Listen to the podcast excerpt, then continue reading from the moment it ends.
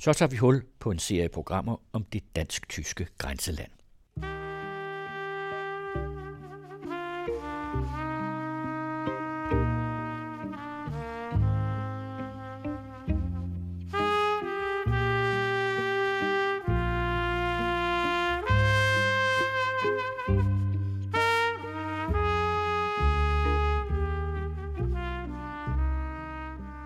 Velkommen til Grænselandet, og velkommen til det første program i serien Grænselandshistorier, der produceres med tilskud fra Grænseforeningen, og hvor jeg, Jørgen Johansen, besøger en række erindringssteder mellem Kongeåen og Ejderen sammen med Finn Slumstrup. Med 1864 og datoen den 6. februar som udgangspunkt, lægger vi ud ved Dannevirke.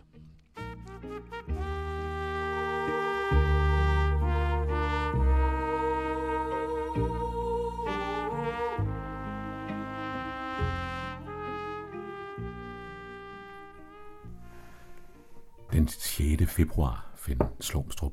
Det er en øh, særlig dag i Danmarks historien, og det er jo en dag, som ikke mindst er markant, og, og som der er grund til at huske, når man står her ved Dannevirke. Ja, afgjort. Øh, altså disse mange markeringer, vi vil komme til at opleve i løbet af året, fordi nu er det 150 år siden, den berømmelige krig i 1864, den starter jo på mange måder her. Selvfølgelig har den et, et langt øh, forspil, øh, men der hvor det bliver alvor, og vi virkelig tørner sammen, det er så her ved Dannevirke. Det var jo en speciel politisk situation, hvor vi har haft dette, at i mange, mange år var det slet ikke noget problem, at der var folk, der talte dansk, og folk, der talte tysk, og folk, der talte islandsk, og folk, der talte norsk. Det var alle sammen under den danske konge i det, der hed helstaten. Men det krakelerer jo i og med, at øh, romantikken bryder igen. Man får et helt nyt øh, billede af, hvad vil det sige at være dansk. Tidligere, der kunne man, øh, hvis man spurgte folk, om de var danskere, ja selvfølgelig var de danskere, hvordan definerede de det? Og så definerede de det i forhold til vor herre og til kongen. De var under patriarken, de var patrioter, øh, og den måde var man så national på. Det skiftede i og med det romantiske gennembrud. Øh, en nøgleperson i den her sammenhæng er jo en person som Grundtvig, øh, og da Grundtvig blev ældre, der spurgte han jo flere gange i sine skriverier sig selv om, hvornår blev jeg egentlig dansk? Og, og Grundtvig var født i 1783. Han giver tre forskellige forklaringer, men de ligger alle sammen omkring sådan 1816, 17, 18, da han altså er en voksen mand langt op i 30'erne. Der bliver han for alvor dansk. Øh, og det er så, at det pludselig ikke bare er majestaten. Grundtvig havde bestemt majestaten med hele tiden. Men det er ikke bare majestaten. Det er også kulturen, og det er først og fremmest sproget, og det er naturen, man begynder at besynge. Og pludselig sker der jo, eller ikke pludselig, men på ret kort tid sker der faktisk det, at hvor dansk og tysk havde kunnet trive sammen, bliver dansk og tysk pludselig uforenelige modsætninger. Og det bringer Danmark og den danske monark ud i nogle gevaldige problemer. Fordi vi havde jo et Danmark, der både bestod af kongeriget ned til kongeåen, og derefter var der så hertugdømmerne Slesvig og Holsten og Lauenborg, som også var den danske konges. Han var jo også medlem af det tyske forbund, fordi han var øh, hertug i Holsten. Så, så det var en meget tricky situation, der her begyndte at, at blive bygget op. Det øh, brød første gang meget voldsomt ud med krigen 1848-50. Vi plejer altid at sige treårskrigen 1848-50, men den slutter jo faktisk først i januar 1851. Og der starter det store danske selvbedrag, kan man sige, fordi vi mener, at vi der har vundet en stor krig. Og i virkeligheden kan man jo se i dag i bagklogskabens lys, at vi opererede i et meget snævert rum, ud fra hvad de omgivende stormagter ville tillade, og de var egentlig ikke interesseret i, at der skete de store forskydninger, så det var okay, at Danmark stadigvæk, den danske konge stadigvæk sad over Slesvig og Holsten. Øh, spændingerne voksede, fordi efter øh, treårskrigen startede der så fra dansk side en meget firkantet danificeringspolitik over for jo især de oprørske holstenere, for det var naturligvis i Holsten, at, at, at den tyske bevægelse, længst efter virkelig at komme ind i det tyske forbund for alvor, at den øh, voksede op. Øh, og det vil sige, at dette at lave sådan en kraftig danificeringspolitik, det blev til en boomerang. Den tyske bevidsthed voksede og voksede. Og på, til sidst bliver de politiske spændinger ubærlige. Nu gider danskerne ikke mere have alt det bøvl, og rent faktisk mener vi jo også, at vi har banket de der germanere en gang i 1848-50, og skulle det ske, så kan vi vel gøre det en gang til. Og så bevæger vi os ud i det meget, meget farlige landskab og laver den danske forfatning om. De danske konger har i mange, mange år og århundreder skrevet under på, at Slesvig og Holsten skal være up evig ungedelt sammen. Og det har Frederik den 7. skrevet under på, øh, og det skriver også en nytiltrådt Christian den 9. under på. Og alligevel er den danske regering så i gang med at skille Holsten og Slesvig ad. Og det er man ved at sige, at nu laver vi en forfatning, der kun skal gælde for kongeriget og Slesvig. Øh, og det er faktisk et brud på internationale traktater. Det er indiskutabelt, at det er et sådan brud, og det er så det, Bismarck og så videre over i Preussen øh, observerer, gør os opmærksom på, men vi fremturer. Og så får vi så en krig, som vi mildest ikke var forberedt på, og Dannevirke, der jo i virkeligheden i mange, mange hundrede år ikke havde betydet noget som helst. Fordi fra 1460, der, eller længere tilbage nu måske, der, der rykkede jo den danske grænse, kan man sige, den danske konges øh, territorium, rykkede jo helt ned til Ejderen. Så, så, så Dannevirke var ikke betydningsfuld der, kan man sige. Men nu aktiverede man, pludselig fik Dannevirke, der jo havde en kolossal, skal vi sige, mytologisk betydning. Den fik nu så også en militær betydning.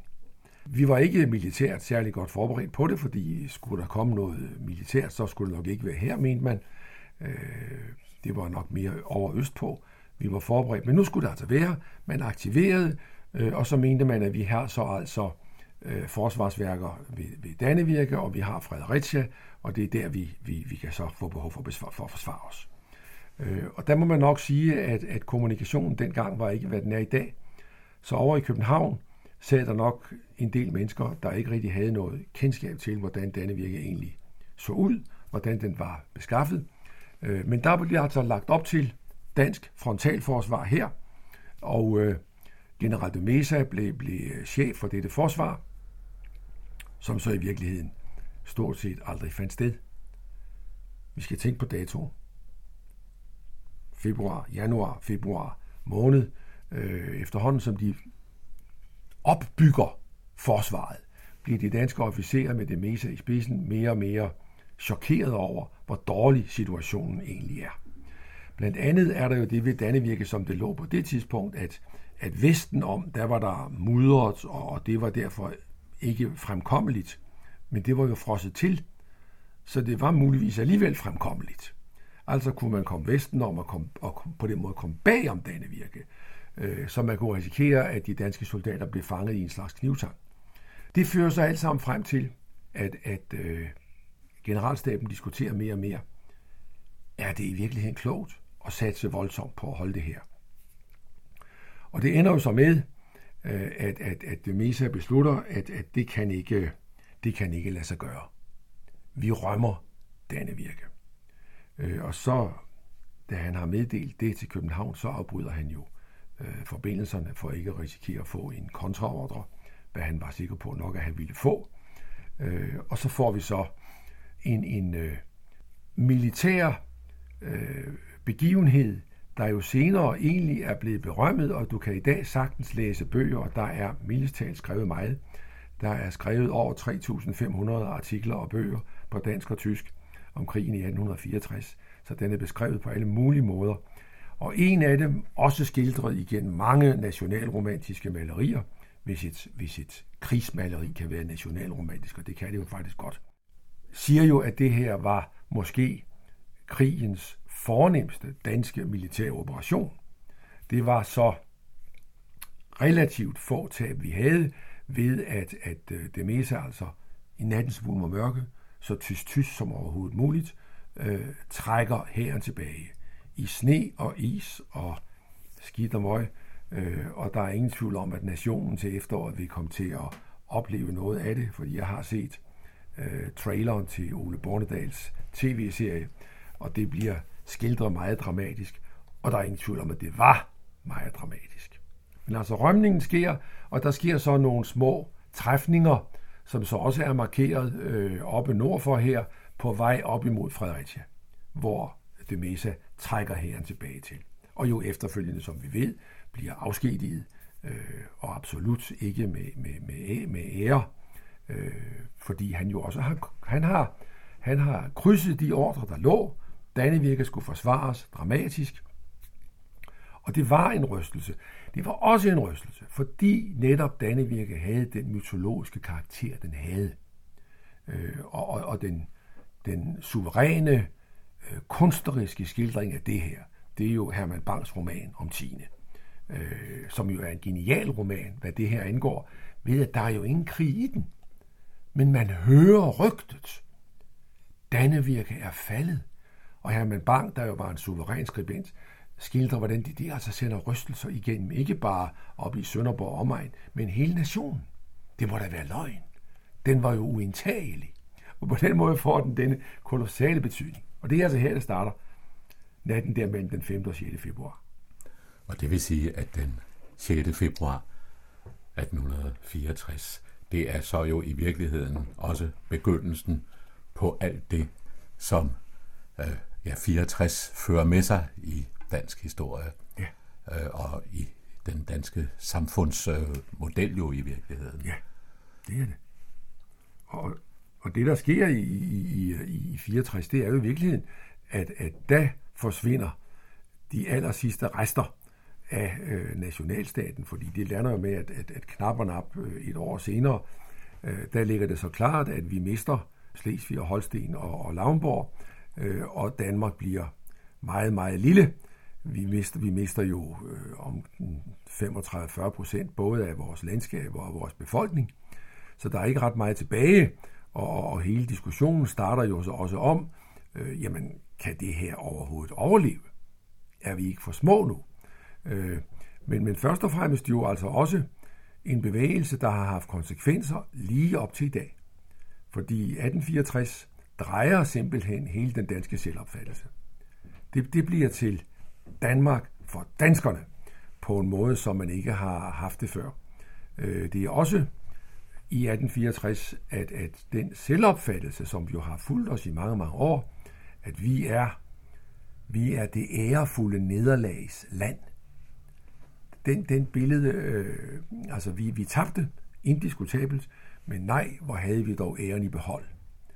Det tror jeg ikke, at soldaterne i 1864 øh, ville være enige i, for det var mildestalt ikke nogen heldemodtagelse, de fik. Øh, det var helt tydeligt, at nationen umiddelbart skammede sig, øh, og soldaterne fik faktisk en, en, en miserabel behandling øh, af det officielle Danmark, da, da, de, da de var forbi. Men senere blev det jo så til, at det var noget helt andet end den tabre landsoldat i treårskrigen og ånden fra 48 og alt det der. Det var det helt bestemt. Og i senere historieskrivning, ja, der er så treårskrigen og 1864 jo også blevet produkter af det, nogen så har kaldt en dansk borgerkrig i virkeligheden. Ja, øh, jeg mener ikke, der er tvivl om, at, at, at, at i hvert fald øh, den første krig, øh, det var en dansk borgerkrig. Øh, det må man sige. Det, øh, der var naturligvis lidt forstærkning udefra, men ikke meget.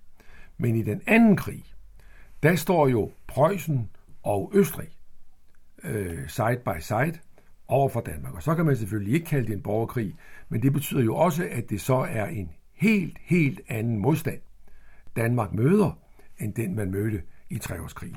Og det er jo en af de store, store øh, fejlvurderinger, at man måske ikke var klar over den, hvad det her var, man var oppe imod. Men igen er der jo tale om et, et, en krig, som stormagterne holder øh, meget, meget skarpt opsyn med.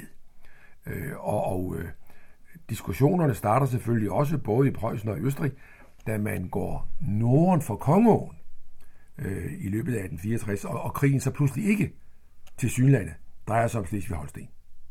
Øh, der står jo altså rent faktisk på et tidspunkt preussiske soldater i Skagen i 1864. Men Bismarck øh, gænder dem jo hjem igen, for, fordi det her drejer sig om Slesvig-Holsten. Det er den, øh, der er oppe og kører. Det er her, vi skal have en afklaring.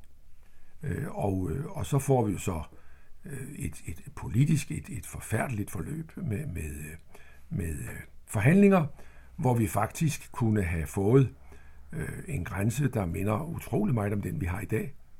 Men vi sagde nej tak, fordi vi, jeg ved ikke, hvor de fik den opfattelse fra, men Danmark skulle gå til ejderen, øh, og de var ubøjelige. Vi ved, at den engelske regering ved fredsforhandlingerne var meget interesseret i at hjælpe os, øh, og, og, øh, og dronning Victoria og hendes udenrigsminister sagde, at de havde aldrig mødt nogen, der var så stubborn. De havde aldrig mødt så stadige mennesker, som de der danskere. De var faktisk, sagde de, umulige at få lov til at hjælpe. Og så kørte vi jo altså direkte ud i ulykken.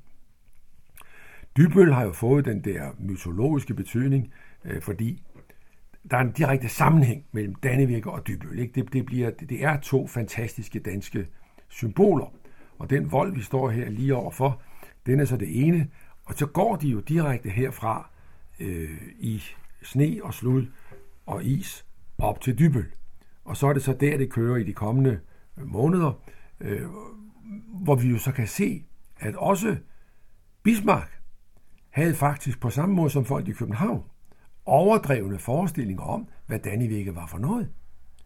Så i stedet for at gå efter den danske her og bare smadre den, så graver de sig jo ned, og vi får den der lange periode, eller så var den altså ikke længere, men vi får nogle måneder, hvor, hvor, hvor Preusserne og østrigerne lige så langsomt graver sig op imod Dybøl, og så ligger de så over på den anden side af min bund, øh, og beskyder tværs over min bund over på Dybøl Banke, øh, og, og det bliver jo til, man snakker meget om stormen på Dybøl, men det hører jo også med, at, at, at i, i, øh, i Sønderborg var der dengang sådan nogen som 570 huse, og de 490 af dem, de var beskadiget. Sønderborg blev bombet sønder og sammen, og brød brand, ikke sandt, og møllen blev bombet sønder og sammen. Så da vi når frem til den 18. april, og stormen finder sted, der er der stort set kun grus tilbage. Og, og prøjserne kan køre lige igennem, og, og selve det berømte slag var jo kun fire timer. Man kan måske med en vis ret sige, at hvis porten i Dannevirke, om jeg så må sige, var et billede på kontakten mellem Norden og Europa, så bliver 1864 også et billede på Danmarks inddragelse i det europæiske rum og i en øh, storpolitisk europæisk øh, diskussion i virkeligheden. Ja, det kan man bestemt sige, fordi, fordi Dybøl er faktisk en, en, øh, en krig, der får store internationale konsekvenser. Hele starten på samlingen af det store tyske rige starter jo her. Hvis man tager til Berlin og går ned og ser på sejrsøjlen, på Siegessäule, så står der jo Dybøl 1864 nederst. Det starter på Dybøl, og derefter går det så videre med, med Østrig i 1866 og den fransk-tyske krig i 1870-71. Og med de tre øh, trin, så er øh, Preussen der, hvor der virkelig nu er basis for at, at samle øh, hele det tyske rige øh, under Preussens lederskab. Så man kan sige, at, at Dybøl øh, og porten til Dannevirke hernede altså starter i en historie, øh, Øh, der dels er en dansk nederlagshistorie, men også bliver en tysk triumfhistorie, der gradvist forvandler sig til en kolossal nederlagshistorie, der i virkeligheden først slutter i 1945.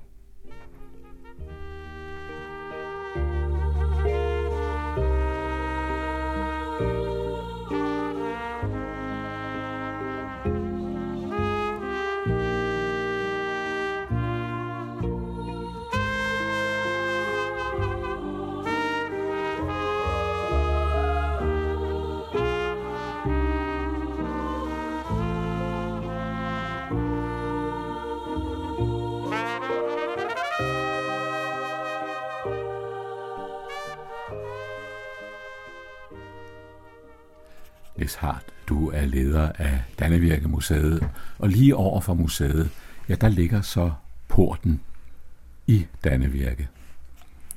Ja, Danmarks port til Europa, eller Europas port til Norden, om man så vil. Det er meget interessant, at vi har gjort det her fund, fordi det er første gang, at man overhovedet har kunnet finde en åbning i øh, hovedvolden, det vil sige det centrale afsnit af Dannevirkevolden.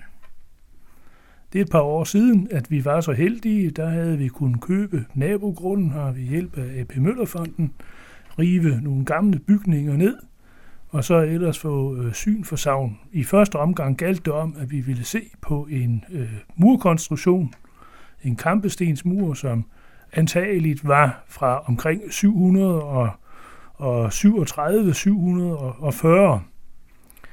Det viste sig, at denne her øh, kampestensmur var i en meget, meget fin stand, og det var vi altså meget, meget glade for. Det var noget, øh, de slesvig-holstenske fredningsmyndigheder skulle øh, finde ud af, fordi vi havde planer om at bruge et stykke af muren i vores museumsformidling, altså simpelthen gøre den synlig for publikum, fordi man kan ikke se i muren noget som helst sted. Denne her mur var oprindeligt 3 km lang, den var 3,5 meter høj og 3 meter tyk, og har dannet øh, fronten, det vil sige facaden på ældre volde af jord og, og træ, der har ligget bagved. Nu var det sådan, at vi lige pludselig kunne se, at der var nok et hul i denne her mur. Og selvfølgelig er der huller i muren. De fleste er, er huller i, altså hullerne i Dannevirke, det er øh, noget, der er forholdsvis nyt. Man har simpelthen haft behov for at komme igennem, altså ganske mange steder. Men her viste det sig så, jamen her var der så tale om et konstrueret hul i muren. Det vil sige et sted, hvor man havde haft anlagt en port. Og det var jo så meget, meget spændende. Og ikke mindst fordi det så sidenhen viste sig, at vi også havde øh, chance for at øh, kunne datere nogle af de her ældre volde, der lå bag ved denne her stenmur. Og nu er vi altså så tilbage til omkring tiden 500 efter Kristi fødsel. Det var i 2010, man fandt øh, selve åbningen. Men man vidste vel godt, altså fra skriftlige kilder og så videre, at der formodentlig var en.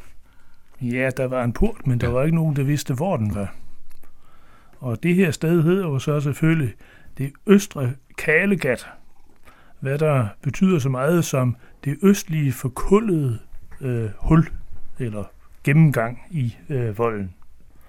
Men der er også noget, som hedder Vestre Kalegat. Det ligger så ude ved Kurborg. Det ligger godt og vel to kilometer altså længere mod, mod vest. Så et af de her steder kunne man jo godt tænke sig, at der havde været en, en, en port i volden. Men nu var der altså her. Og det er vi selvfølgelig meget glade for, for de ligger jo lige altså 30 meter ud for øh, Sydslesvigs Foreningsmuseum her. Men de skriftlige kilder, de var altså ikke så præcise, som man kunne, om man så må sige, her må det være. Nej, der er jo ikke ret mange skriftlige kilder, og dem, som har beskæftiget sig med det i første omgang, de sad jo også for os viser så langt væk. Første gang Dannevirke bliver omtalt i skriftlige kilder, det er i nogle frankiske rigsanaler, og det er i år 808. Og der øh, nævnes der så også blandt andet, ikke, at der kun er en eneste port, som enten altså ja, fodgængere eller ryttere til hest, eller, eller, eller man kunne komme igennem der med, med vogn. Ja, for hvis du skulle forestille dig den trafik, der har været så igennem porten her lige over på den anden side, øh, hvad, hvad har det først og fremmest været for en trafik? Jamen det har jo simpelthen været alt trafik. Alt trafik, der skulle øh, enten altså fra, fra nord mod syd, eller fra syd mod nord, altså op igennem Jylland, jamen de skulle altså krydse Dannevirke på, på det her sted. Altså høj som lav, ikke? Den, den uselste øh, tigger, ikke? En, alle øh, kriger, altså kongens mænd, kongen selv, øh, kongens fjender, og, og selvfølgelig også øh, de første munke, der kom her for at, at kristne danerne. Og det vil sige, at det har stort set været, ja, det har været al trafik fra Europa ind i Norden, der skulle passere stedet her, ja, og omvendt. Og, ja, Lige akkurat. Og det giver jo stedet en fantastisk, også symbolsk betydning. Absolut. Og vi kan altså påvise, at man jo så har brugt den her port i over 500 år. Så ser det ud til, at man har, har lukket den, formentlig i forbindelse med, at man jo så byggede en ny mur op på stedet, nemlig altså Valdemars gevaldige teglstensmur, som blev bygget eller påbegyndt omkring 1170 efter Kristi fødsel. Fordi øh, i forbindelse med udgravningen af porten har vi nemlig også fundet denne murs begyndelse. Den ligger lige akkurat en 7-10 meter fra den gamle port. Og inde i det her opfyld, vi, vi jo så har, har fjernet i den gamle port, jamen der ligger der lige akkurat altså ubrugte sten fra det her murbyggeri.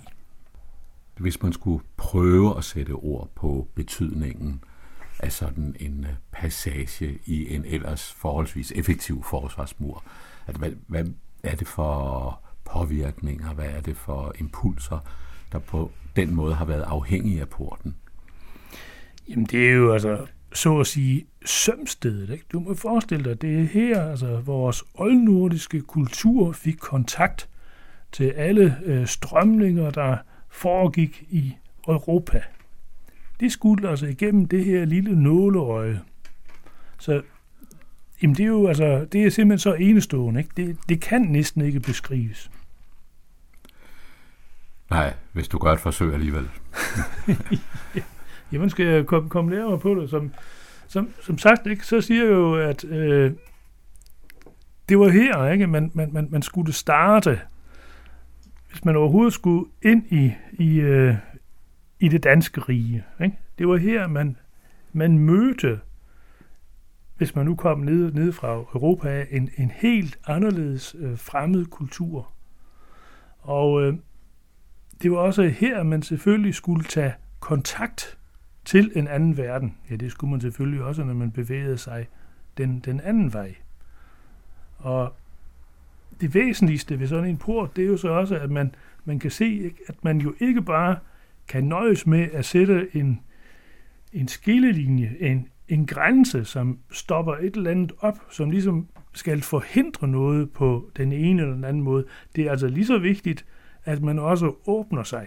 Ikke? At man også er udadvendt, og at man er modtagelig for, for nyt. Det er ganske, ganske vigtigt, og det synes jeg, at det symboliserer denne port jo. Har man i forbindelse med udgravningerne fundet spor efter trafikken, efter de mennesker, der så igennem jo rigtig mange århundreder har færdes igennem porten? Ja, vi har jo sporene af den gamle vej, der gik igennem porten. Porten som sådan har vi ikke fundet nogen spor af. Så vi ved ikke rigtigt, hvordan man har lukket vejen, når der opstod øh, behov for det. Men ellers har vi jo øh, fundet øh, vognspor, altså aftryk af, af hjul i øh, sandlagene, der, der ligger inde i, i porten. Og vi har frem for alt også fundet lidt øh, bygningsmaterialer. Der er altså teglsten, og der er noget frødsten, og der er noget væssesten og sådan noget. Der er også et, et øh, beslag øh, fra en, en spade, altså ting og sager, som har med byggeri at gøre. Ellers har vi altså desværre ikke rigtig fundet noget. Der er mange, som kommer og, og spørger sig, men har I ikke fundet nogle mønter? Skulle man ikke betale 12? Er der ikke nogen, der har tabt det ene og det andet? Næh, man kan ikke rigtig sammenligne sådan et, et, et hul i volden med en boplads. Altså, vi kan desværre ikke altså fremvise sådan en fundmængde, som man kan i tilsvarende hul over i, i Hedeby for eksempel. Det skal man altså heller ikke øh, forvente. Så er der andre, som siger, jamen så må der være nogle våben, man har da slåsset hernede, og især ved en sådan port har man da kæmpet bragt. Ikke når det var sådan, at Dannevirke blev angrebet. Jo, jo.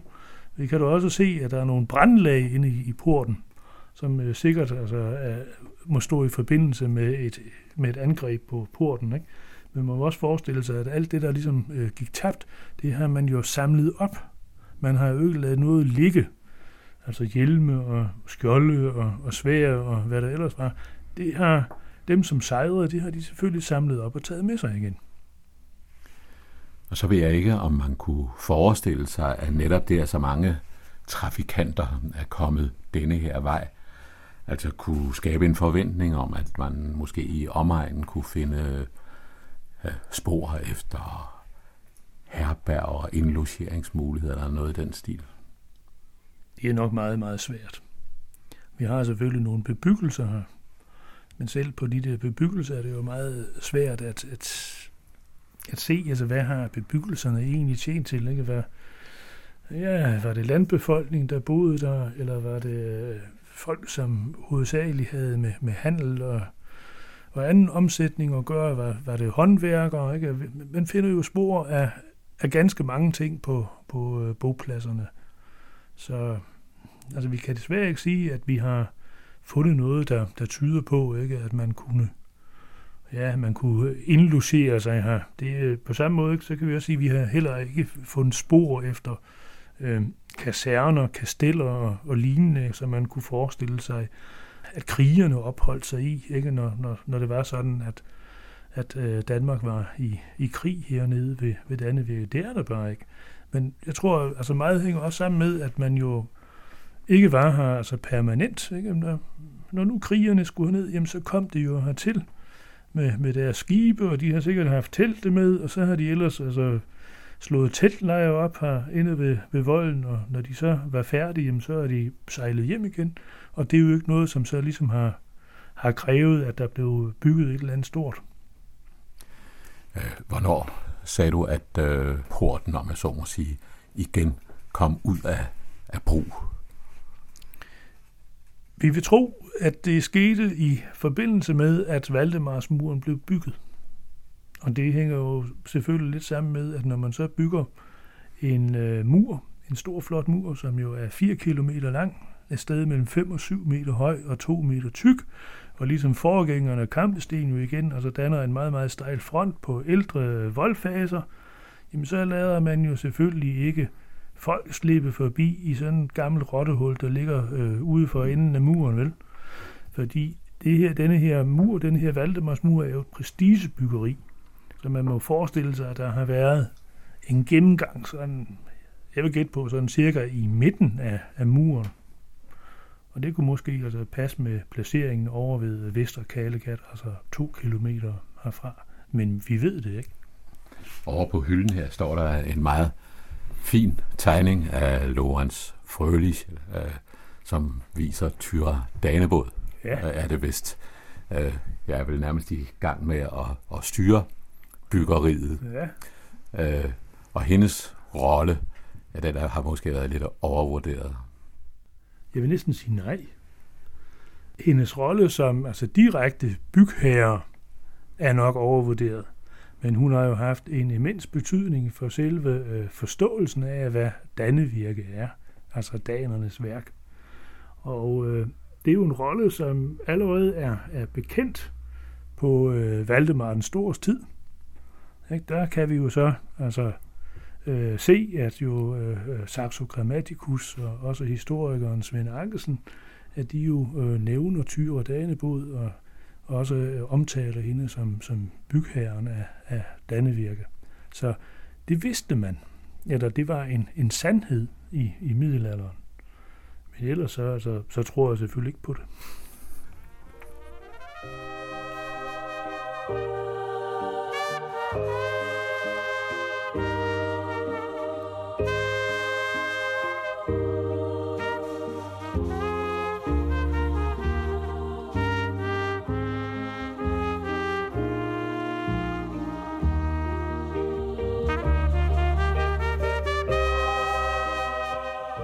Med tonerne fra I Noltes landskab med Valdemar Rasmussen slutter det første program i serien Grænselandshistorier, som produceres med støtte fra Grænseforeningen.